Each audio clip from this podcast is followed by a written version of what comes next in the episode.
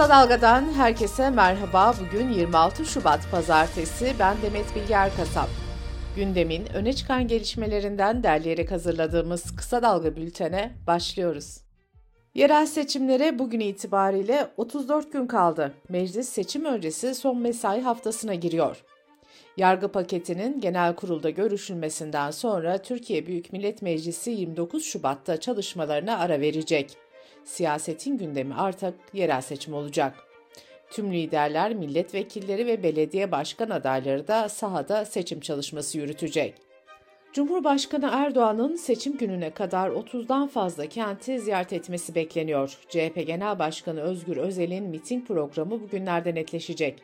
DEM Parti ve İyi Parti de halkla buluşmaya devam edecek. Manisa'nın Saruhanlı ilçesinde CHP'den adaylık başvurusunda geç kalan mevcut belediye başkanı ve başkan adayı Zeki Bilgin Saadet Partisi'nden aday olmuştu. Bilgin'in adaylığını inceleyen ilçe seçim kurulu başvuruyu reddetti. CHP Manisa'nın Saruhanlı ilçesinden aday çıkaramayacak. Yeniden Refah Partisi Genel Başkanı Fatih Erbakan üye sayısının 442 bini aştığını söyledi. Erbakan seçimlere kadar 500 bini ve hemen arkasından da 1 milyonu geçeceğiz, 2028 yılında iktidar olacağız dedi. Anayasa değişikliği konusunda iktidardan yeni bir açıklama geldi. Meclis Başkanı Numan Kurtulmuş, yargı kurumları arasında güç mücadelesinin olmayacağı bir sistem kurulması gerektiğini söyledi. Okullarda başlatılan ve kısa adı ÇEDES olan Çevreme Duyarlıyım, Değerlerime Sahip Çıkıyorum projesi kapsamında tartışmalı bir uygulama daha gündeme geldi. Cumhuriyet Gazetesi'nin aktardığına göre Kars'taki bir okulda öğrencilere sabır konusunu anlatmak için mezar maketi yapıldı. Çocuklardan yaşamını yitiren anneleri için ağıt yakması istendi. Son günlerde peş peşe deprem haberleri geliyor. Ege Denizi'nde İzmir Karaburun açıklarında 4.2 büyüklüğünde deprem meydana geldi. Van'da ise 3.9 büyüklüğünde deprem kaydedildi. Bursa'da önceki gün meydana gelen 4 büyüklüğündeki depremi yorumlayan Profesör Doktor Naci Görür, bu depremin Kuzey Anadolu fayının güney kolunda Gemlik fayı üzerinde olduğunu söyledi. Profesör Doktor Naci Görür bu fayın stres biriktirdiği uyarısında bulundu. İstanbul Başakşehir'de bir apartmanda beslenen Eros isimli kedi İbrahim Keloğlan tarafından dövülerek öldürülmüştü. Keloğlan'a indirimle 1 yıl 3 ay hapis cezası verilmiş ve bu hükmün açıklanması geri bırakılmıştı. İbrahim Keloğlan sadece 35 gün tutuklu kalmıştı. Kamuoyunda yükselen tepkilerin ardından savcının karara itiraz etmesiyle sanığın yeniden yargılanması gündeme geldi. Adalet Bakanı Yılmaz Tunç, sanığın serbest bırakılmasının ardından Cumhurbaşkanı Erdoğan'ın kendisini arayarak nasıl böyle bir şey olabilir dediğini aktardı. Kıbrıs'ta eski Barış Kuvvetleri Komutanı Ömer Paç tutuklandı. Paç, 478 karton elektronik sigara tütününü izinsiz şekilde Kıbrıs'tan çıkarmakla suçlandı. Tütüne Ankara Esenboğa Havalimanı'nda el konuldu. Kıbrıs'ta eski Milli Eğitim Bakanı Kemal Dürüst ve eşi de sahte diploma suçlamasıyla tutuklanmıştı. Türkiye 13 Şubat'ta Erzincan'ın İliç ilçesindeki altın madeninde meydana gelen faciayı konuşurken yargıdan iyi bir haber geldi. Ordu'nun Fatsa ilçesinde siyanürlü altın madenine yargı dur dedi. Çevrecilerin açtığı dava sonunda altın madeninin ruhsatı Ordu İdare Mahkemesi tarafından iptal edildi. Kısa Dalga Bülten'de sırada ekonomi haberleri var. Ekonomi gündeminin ilk sıralarında kredi kartlarına getirilecek düzenlemelerle ilgili ihtimaller var. Kredi kartı borçları katlanarak artarken Merkez Bankası Başkanı Fatih Karahan kartlarda düzenleme yapılması gerektiğini söylemişti. Düzenlemenin içeriği henüz belli değil ancak gazetelere yansıyan bilgilere göre masada olan formüllerden biri kredi kartına taksit uygulamasının kaldırılması. Asgari ödeme tutarlarının arttırılması, limitlerin düşürülmesi de ihtimaller arasında. Uzmanlar önlemlerin zorunlu harcamalardan daha çok lüks tüketimi kısıtlamaya yönelik olması gerektiğini söylüyor. Memur Sen Genel Başkanı Ali Yalçın, 8077 liralık seyyanen zammın güncellenerek emeklilerin gelirine yansıtılmasını istedi. Restoranlarda eko yani ekonomik ürün dönemi başladı.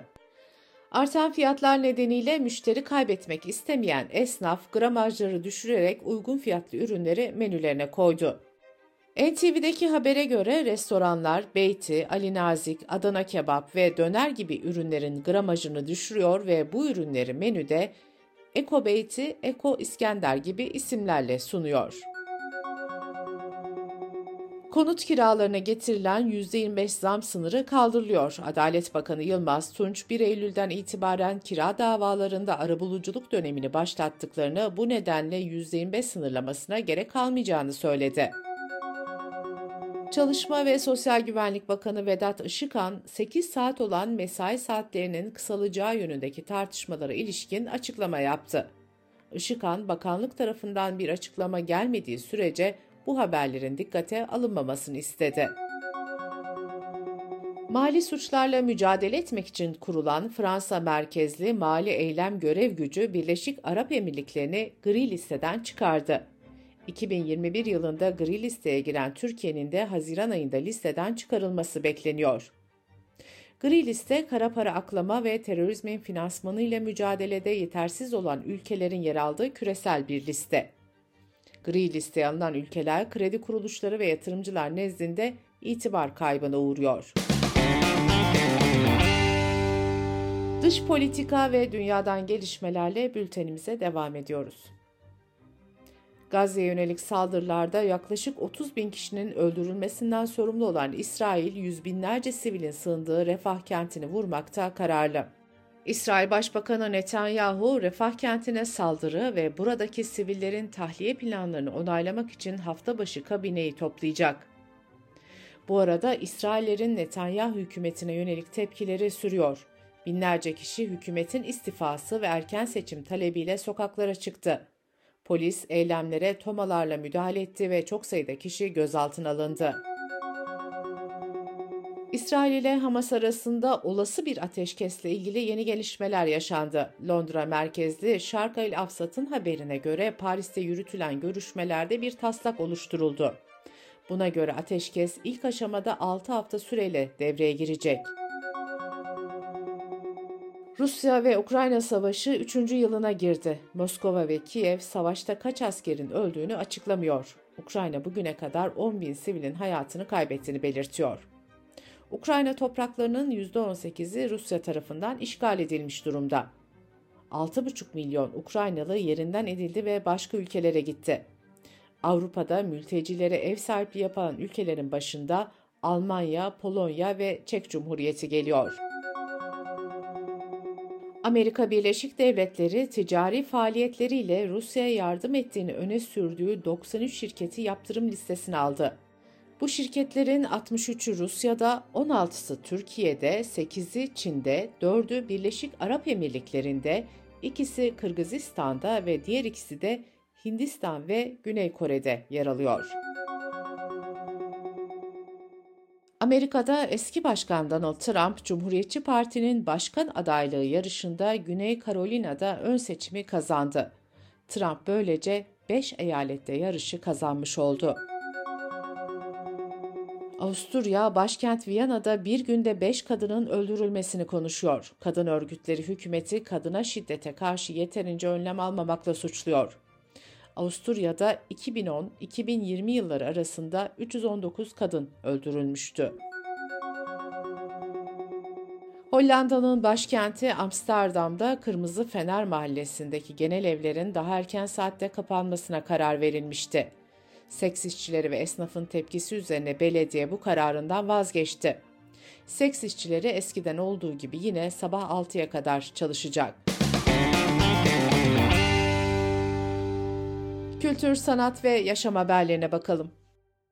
Fransa'nın Oscar'ı olarak anılan Sezar ödülleri Paris'te düzenlenen törenle sahiplerini buldu. Bir Düşüşün Anatomisi filmi en iyi film ve en iyi yönetmen ödüllerini kazandı. Oppenheimer yönetmeni Christopher Nolan da onur ödülüne layık görüldü.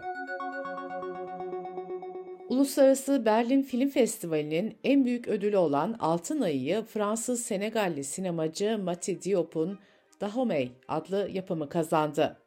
Aslı Özge'nin yeni filmi Faruk da festivalde Uluslararası Film Eleştirmenleri Birliği'nin ödülünü aldı. Film ilkbaharda da Türkiye'de izleyiciyle buluşacak.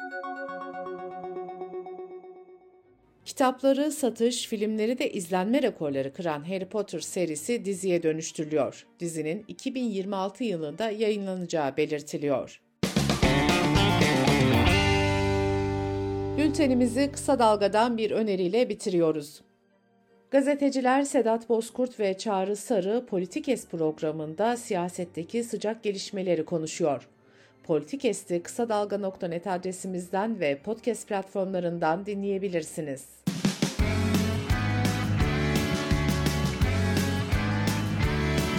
Kulağınız bizde olsun. Kısa Dalga Podcast.